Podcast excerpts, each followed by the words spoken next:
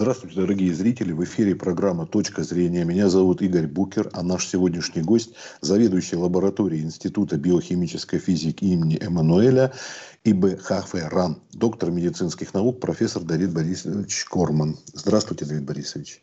Добрый день, добрый день, зрители. А, нам очень приятно, потому что а, в эфире человек, который непосредственно занимался вот разработкой медицинского препарата от эпилепсии. Это вот прозвучало такой сенсацией научной на, буквально вот на днях. Вот. И спасибо, что вы согласились на беседу с нами. Я думаю, что вы а, вначале расскажете, вы говорите, что это, наверное, был долгий процесс, а не то, что вы сумели его синтезировать за какие-то там годы. Наверное, десятилетия потребовались. Да, действительно, если начинать с самих истоков, то, в общем, это началось очень довольно давно, еще в середине 50-х годов. Основатель нашего института Николай Маркович Эммануэль, он выдвинул гипотезу, что в развитии многих патологических процессов, э, различных заболеваний важную роль играют свободные радикалы. Свободные радикалы, я просто так для общего Скажу, это такие частицы веществ, молекул, в которых имеется там один или два неспаренных электрона, но смысл в том, что они очень реакционно способны. И свободные радикалы э, участвуют во многих биохимических процессах, которые проходят в организме.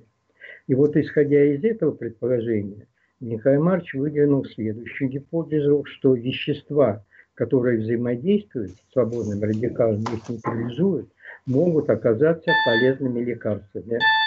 Именно э, на этом были основаны все последующие исследования, которые были проведены в нашем институте, потом они начались во всем мире.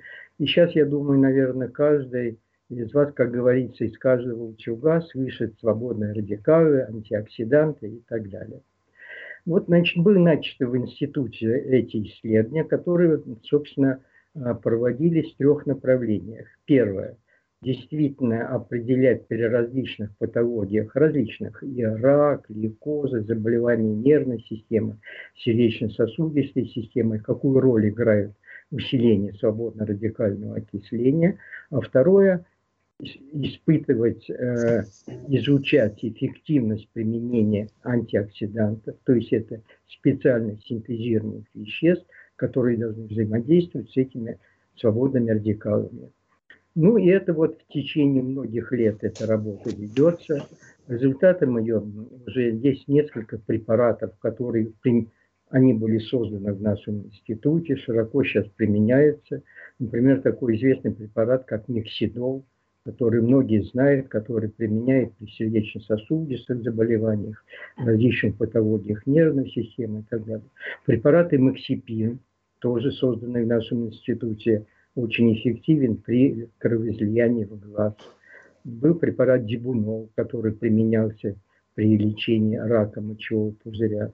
Ну и вот как бы последним из этой серии препаратов это вот этот препарат дибуфенол, который вот с прошлого года – разрешен, появился в аптеках и применяется для лечения эпилепсии.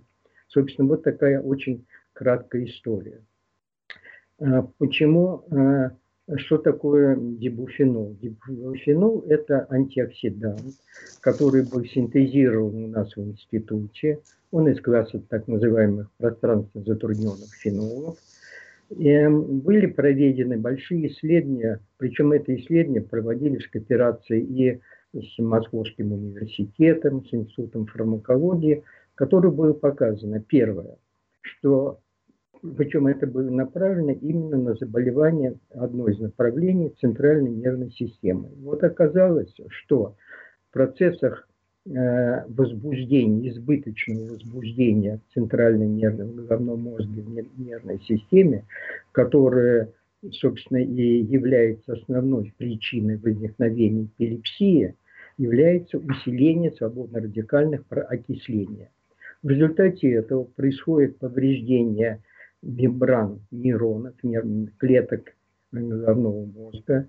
А мембраны – это одна из важнейших характеристик клетки, которая определяет, собственно, и ее все функции.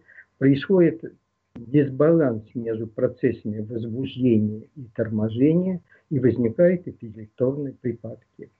Но это было показано в самых разных экспериментах. Ну, один из таких наиболее представительных экспериментов есть такие специально выведенные линии крыс, генетически выведенные крыс, которые называются КМ, у которых на звуковое воздействие, на звук, начинается настоящий эпилепторный припадок, который полностью соответствует тому, что происходит на людях. И вот было показано, что у этих крыс, нейро, их нейронов, действительно мем, мембраны нейронов, мембраны нейрональных клеток повреждены в результате свободно-радикального окисления липидов, составляющих основу этих мембран. Отсюда стало понятно, что, может быть, и, скорее всего, антиоксиданты должны каким-то образом помогать э, купировать вот эти вот состояния. Начались большие эксперименты по изучению э, дебуфенол, он тогда еще назывался феназан. Дебуфенол – это как бы фирменное название, уже торговая марка, а исходно это вещество называлось феназан.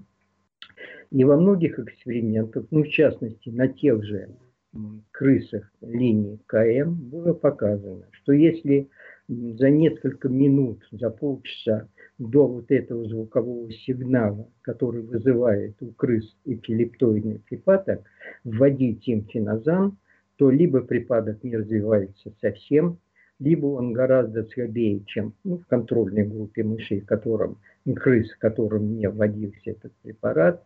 Но и еще самое главное, что обычно, ну, довольно часто, примерно в 20% случаев, вот эти эпилептоидные припадки у крыс сопровождаются кровоизлияниями в мозг. Применение феназана, дибуфенола полностью э, препятствовало образованию, э, появлению кровоизлияния в мозг. После этого были проведены еще много экспериментов на самых разных моделях, которые помогли подтвердить вот это вот выраженное противоэпилептическое действие э, этого препарата. На, и было решено, что, в общем, по-видимому, перспективно его начать э, подготовку его уже к клиническим испытаниям. Это тоже за него довольно много времени, тем более, что это пришлось вот на такие тяжелые годы, когда было вообще трудно что-то организовать. Но тем не менее мы смогли организовать предклиническое изучение токсикологическое. Ведь вы, наверное, все представляете, что до того, как препарат, какое-то новое лекарственное средство, предполагаемое лекарственное средство, начинает испытываться на людях, он проходит очень долгий, тяжелый путь токсикологического до клинического изучения. Надо доказать, что он безвредно, безопасно, ну, а те побочные явления, которые возникают, они, в общем, не, они, во-первых, могут быть купированы, а во-вторых, ну, их можно лечить, во-вторых, они не опасны. Давид Борисович, тут говорят, э, исключение сделано для э, вот спутника ВИ, в частности, потому что эта вот пандемия, она сократила, да, этот процесс проверки обычный. Тут пришлось в усиленном таком маршевом ну, Понимаете, во-первых, это время, которое занимает э, вот эта токсикологическая проверка, э, оно, если там много, много разных есть этапов, которые, ну, как правило, проводятся последовательно. Если это делать ну, это, на это прилагать достаточно много усилий и средств. Многие вещи можно делать ежедневно, на это сокращают.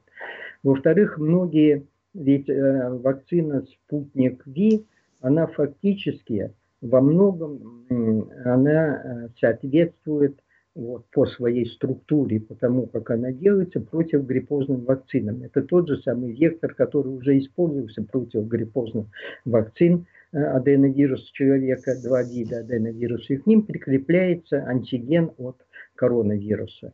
Поэтому вот эти вот данные о токсичности, возможной токсичности, они целиком можно было использовать, то, что было получено раньше при создании противогриппозных вакцин.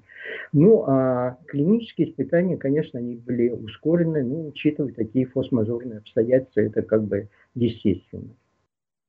Но у нас это заняло довольно много времени, особенно вообще много времени вот для таких химических соединений, которые предполагается делать лекарствами, э, занимает проведение э, исследования на отсутствие канцерогенности то есть способности вызывать злокачественные опухоли.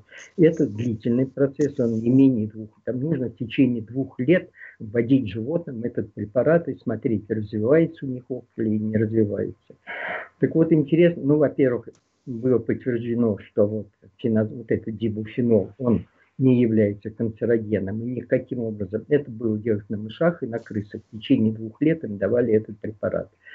Э, что это не, ну, не только не вызывает у них злокачественных появления каких-либо опухолей, а наоборот уменьшает количество опухолей по сравнению с контрольной группой животных, которые одновременно с ними же содержались, находились в одинаковых условиях, но не получали димунол, то есть не получали э, дибуфенол.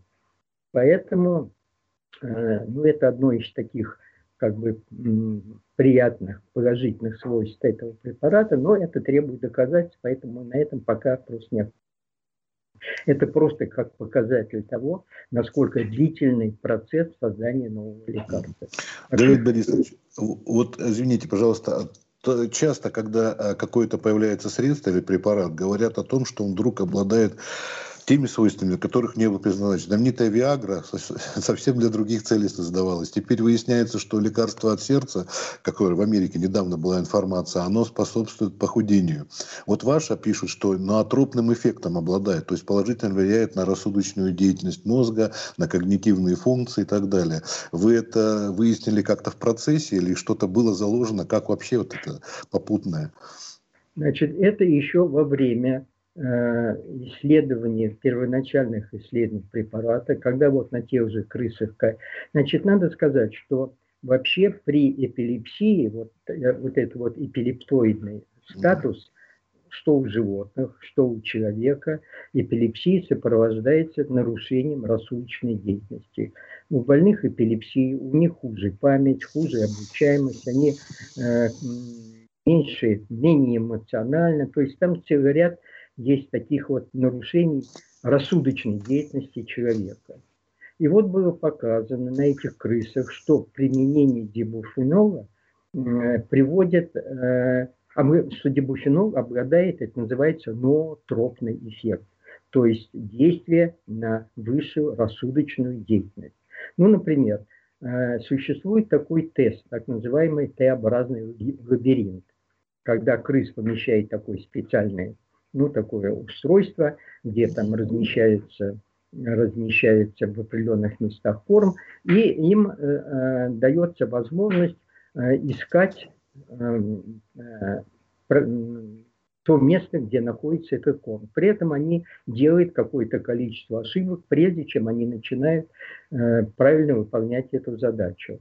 Так вот, оказалось, что если те крысы, которых содержа, которым вводился гибуфенол, не выполняли эту задачу, то есть задачу на обучение а выполняли гораздо лучше, быстрее, и, э, чем те крысы, которые не вводился гибуфенол.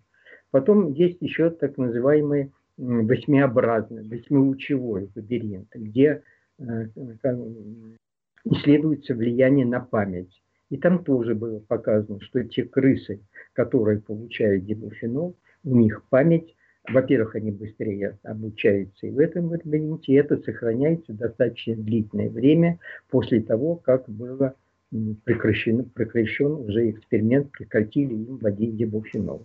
И это же было подтверждено во время клинических испытаний, ну, о которых я, мы, наверное, поговорим попозже, но там тоже было это подтверждено, что у этих больных, как ведь клинические испытания – обычно нормальных клинических испытаний, в том числе и клинические испытания дибуфенола, это были, во-первых, мультицентровые исследования, то есть в них участвовало 16 неврологических клиник России. Во-вторых, это были так называемые а, рандомизированные, двойные слепые, контролируемые исследования. Это что означает? Что вот поступает пациент, ему там по специальному коду значит, должно быть две группы пациентов. Одну группу пациентов получает стандартное лечение, другая группа пациентов получает лечение, в которое включается к стандартному лечению, добавляется дибуфенол. Попадание пациента в ту или иную группу производится случайным образом, специальными методами. Причем это двойное слепое.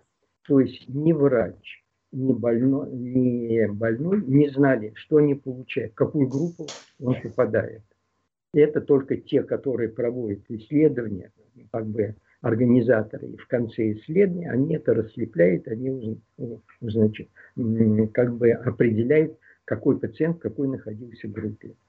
Так вот, оказалось, что в той группе, в которой больные получали дополнительный дибуфенол, у них вот улучшались вот эти вот функции. У них улучшалась память, это специальными тестами, это все во время исследования проверялось. У них улучшалась обучаемость, у них, так сказать, мыслительные, когнитивные функции тоже улучшались. А вот насколько это этично, что люди не знают пациента, а их вот используют как слепых котят или мышат? Ну, во-первых, это э, не, их не используют не как котят, а каждый пациент – Э, который, которому предлагают участвовать в исследовании, ему, во-первых, рассказывают о характере исследования, и он знает, что он попадет либо в ту или другую группу, ему рассказывают, это есть так называемое э, информированное согласие, специальный документ, в котором довольно большой документ, в котором все расписано, какой препарат, для чего он предназначен, как он, какие могут быть побочные явления, это обязательно, ну, из того, что было известно в эксперименте. И э, больному предлагается подписать это информированное согласие, то есть согласие на участие в этом эксперименте. И больной знает, что он может получать этот препарат, а может знать, что не получает.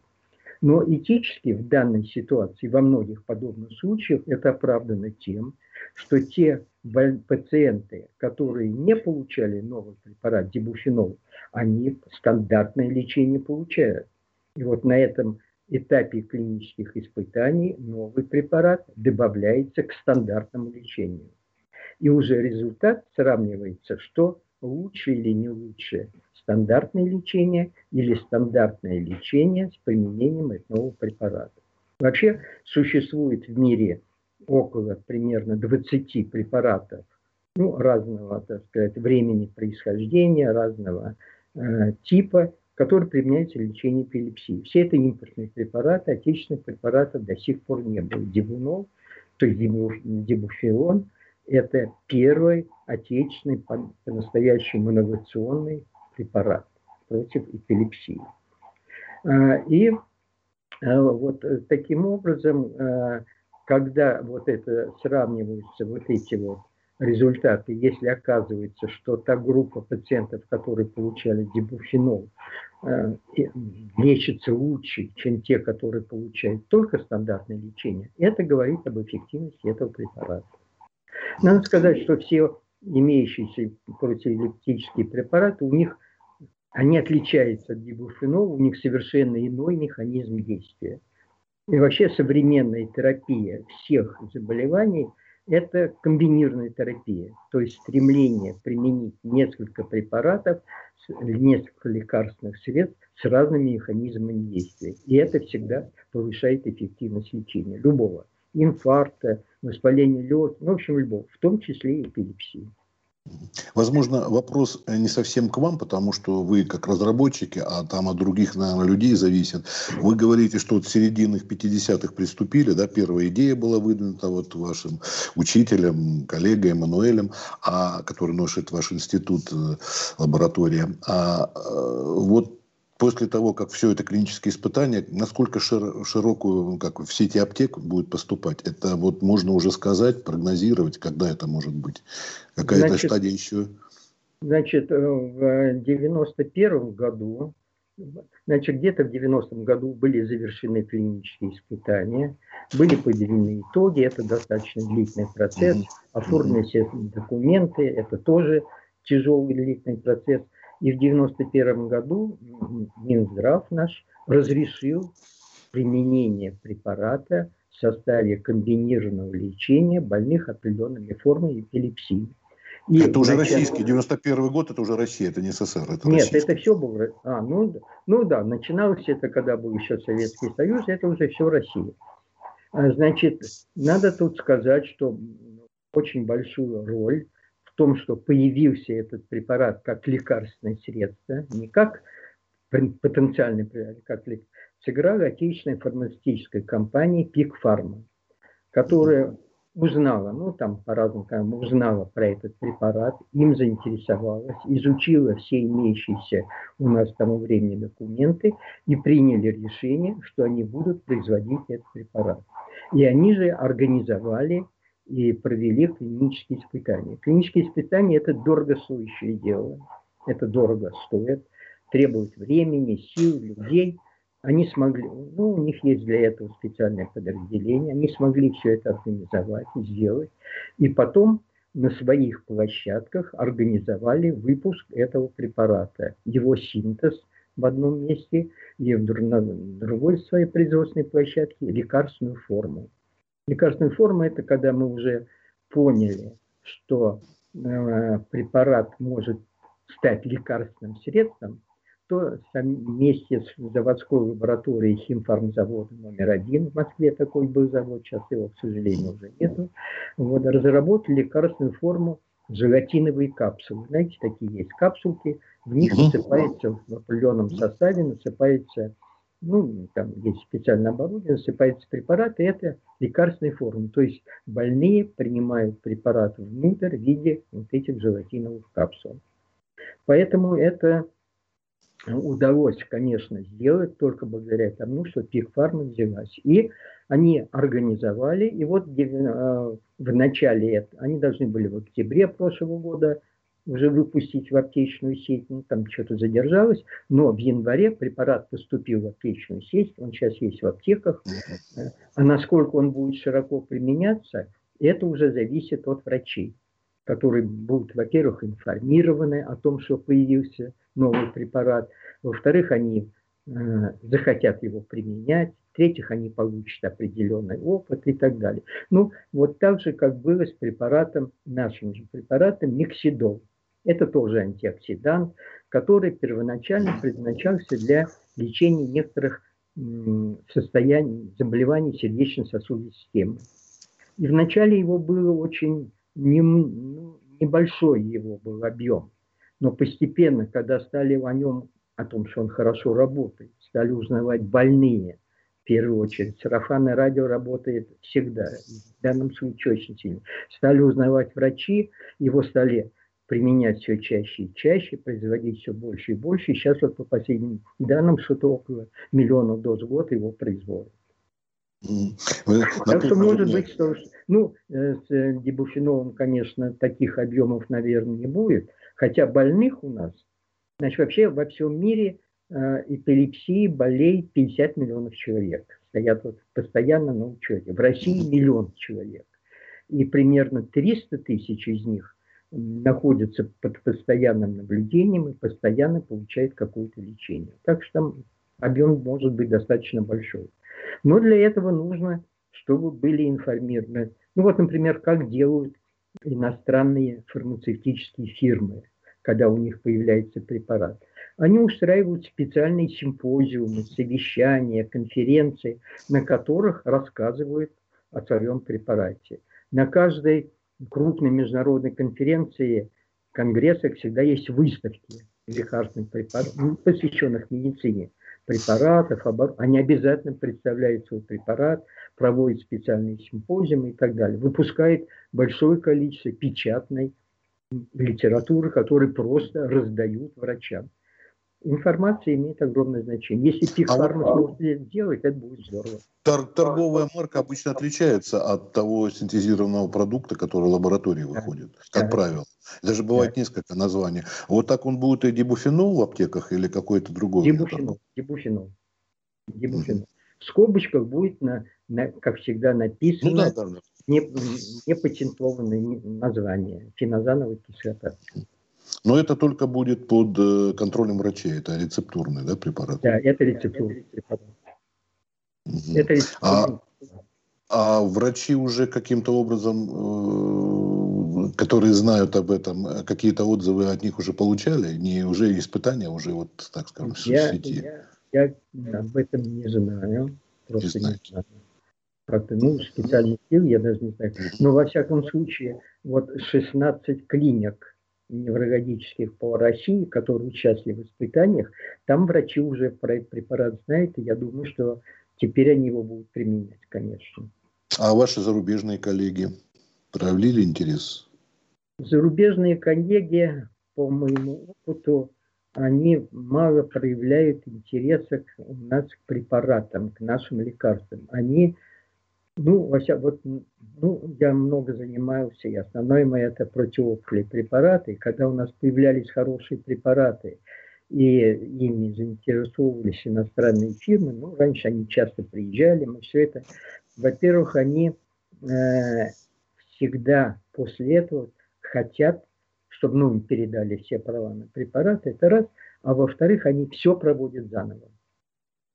Они даже экспериментальные исследования стараются у себя снова провести, потому что их регулирующие органы, ну, например, Food and Drug Administration в Америке, в США, Управление по контролю качества и так далее, оно очень жестко подходит, и оно не верит в то, что делается где-то, кроме Америки. Ну, Европейский Союз примерно по такому же пути а вот, судит. У них такой же европейский есть такой же регуляторный орган Евро, Евросоюзе. Вот, например, спутник. Они до сих пор э, никак не хотят зарегистрировать, потому что вот считают, что что-то так, что-то... Ну, там трудно сказать, что на самом деле, но тем не менее это факт. А ну вы работали не только все эти годы над этим, вы, наверное, что-то еще, может быть, менее такое известное для широкой публики за эти годы сумели создать? Из, из лекарств? Ну, лекарства или вообще что-то еще, может быть, мы вообще не ну, знаем, что там. Вообще, вообще, я вообще по профессии онколог, и основная вид моей деятельности – это создание изучение противоопухолевых препаратов. Ну, этим я занимался вот эти все 60 лет, что я работаю в институте, основное это. Ну, а к этому я, ну, одновременно, я, я, поскольку мы изучали антиоксиданты, доказано, что возникновение развития злокачественных опухолей большое значение тоже имеет извращение свободно-радикальных процессов. Свободное радикальное окисление, оно всегда есть в норме, оно нужно для поддержания нормальной жизнедеятельности клетки организма. В организме существует система антиоксидантной защиты. Вот образование свободных радикалов и антиоксидантная защита, оно создает баланс, который, при котором клетка, организм существует, ну, функционирует нормально. Когда происходит этот дисбаланс, либо слишком много свободных радикалов, ну, например, э, извращение метаболизма какой-то в организме, или, например, действие радиации, ультрафиолетовое лучение. Оно вызывает в организме образование большого количества свободных радикалов. Если собственная система антиоксидантной защиты не справляется, то это может вести к различным повреждениям. Ну, например, повреждение ДНК. А вот повреждение ДНК образование таких специальных э, участков молекулей ДНК, которые ведут к возникновению злокачественных опухолей. И вот одно из наших направлений наших было изучение возможности применения антиоксидантов для лечения рака. У нас было много разных препаратов. С этим, в общем, оказалось достаточно сложно, хотя один препарат, дибуфенол, вот из того же класса, что Э, вот этот, вот, который мы сейчас демо, да. демофенол, был препарат дибунол, тоже, ну тоже дитрет-бутилфенол, собственно, это названия все идут из химической формулы, который оказался очень эффективен при раке мочевого пузыря. И мы его довели тоже до конца, и в Горке, тогда еще Нижний Новгород назывался Горький, там очень мощный химфармзавод был, который Вместе с ними мы довели лекарственную форму до конца, и они стали его выпускать. Он был в виде такой, ну, специального линемента, такой мази, который вводился внутрь пузыря. И очень хорошие эффекты. Больные прекрасно лечились, уходили симптомы, сокращались опухоли. И это было завалено в аптеках, это было, это широко применялось. Но потом это в 90-х годах завод закрылся и все прекратилось. Так что, но поскольку уже тогда все-таки я с антиоксидантами, моя лаборатория с антиоксидантами работала, то на определенном этапе мы вот подключились и к изучению вот, э, феназана при э, заболеваниях нервной системы, центральной нервной системы. Хотя да, да, в экспериментах я там не участвовал, это да, не мог. Давид Борисович, а иммунная система тут какую роль выполняет, когда вот эти свободные радикалы как так влияют? Или ее тут роли... Нет, иммунной системы здесь никаким не имеет. Никакой. Ну, в организме много есть систем защиты организма от всяких вредных воздействий. Одна из этих систем – это иммунная система, а другая, очень мощная, это антиоксидантная система. Туда входит целый ряд пигментов, входят и другие вещества. Ну, например, витамин Е. Это мощный антиоксидант, который в организме нужен. Витамин А тоже антиоксидант, который в организме нужен для того, чтобы вот поддерживать этот баланс между образованием свободных радикалов и их уничтожением, то есть чтобы они были на определенном уровне. Если в организме не будет свободных радикалов, то многие процессы протекать не будут. Они нужны. Но важно, что это было определенное соотношение нормы и патологии. Но поскольку онкологические заболевания бывают разные, вот вы назвали там мочевого пузыря, мы знаем, бывают другие, наверняка и эти вот антиоксиданты тоже разные на них действуют, да, там, конечно, где есть, я, это все конечно, это. Безусловно, безусловно. Это... Ну, это и по, вообще по всей современной противоопухолевой химиотерапии, угу. это и видно, что, ну, например, препарат, который условно, скажем, действует при раке мочевого пузыря, совершенно не работает при раке желудка. Потому что это фактически разные заболевания. И по происхождению, и по механизмам. Некоторые препараты действуют при многих заболеваниях. Некоторые при одном только каком. Вот, например, э, современные так называемые таргетные противоопухолевые препараты, которые направлены, создаются именно на какую-то заранее выявленную молекулярную мишень, которая имеет значение для развития данной опухоли, то он будет действовать только при данной опухоли, потому что эта мишень есть только в этой опухоли, а в других ее нет. Причем в этой опухоли есть то не у всех больных, а только у части больных. Поэтому сейчас огромное значение придается э, тому, чтобы уже у больных в момент выявления диагноза определять наличие разных мишеней, чтобы на основании этого можно было уже направленно подбирать препарат, когда понадобится его, ну, после операции, там, когда рецидив и так далее. То есть переход, как называемое, персонализированного лечения, лечению конкретного данного пациента. А вам пришлось поработать с людьми, которые занимались вот в Чернобыле, это радиацию, которую получили дозы я, с ними? Я, в, нашей, в нашем институте была лаборатория, были группы людей, которые ездили в Чернобыль, они там э, животных, смотрели этих животных. То есть это большое было. Один из ближайших учеников Николая Марча был профессор э, Елена Борисовна Бурлакова, которая была председатель Совета по радиобиологии Академии наук, очень крупный ученый. Вот одно из ее направлений было вот исследование биологических последствий Чернобыльской аварии. Спасибо большое. Наше время подходит к концу. Спасибо огромное. Спасибо. Вам здоровья желаем, тоже не болеть и дальнейших успехов. Еще Спасибо. синтезируйте. Вот, Спасибо. всего доброго. Да, Спасибо. с нами был Давид Борисович Корман. Напомню, что это доктор медицинских наук и профессор, заведующий лабораторией Института биохимической физики. Всего доброго, до свидания. До, до свидания. До свидания.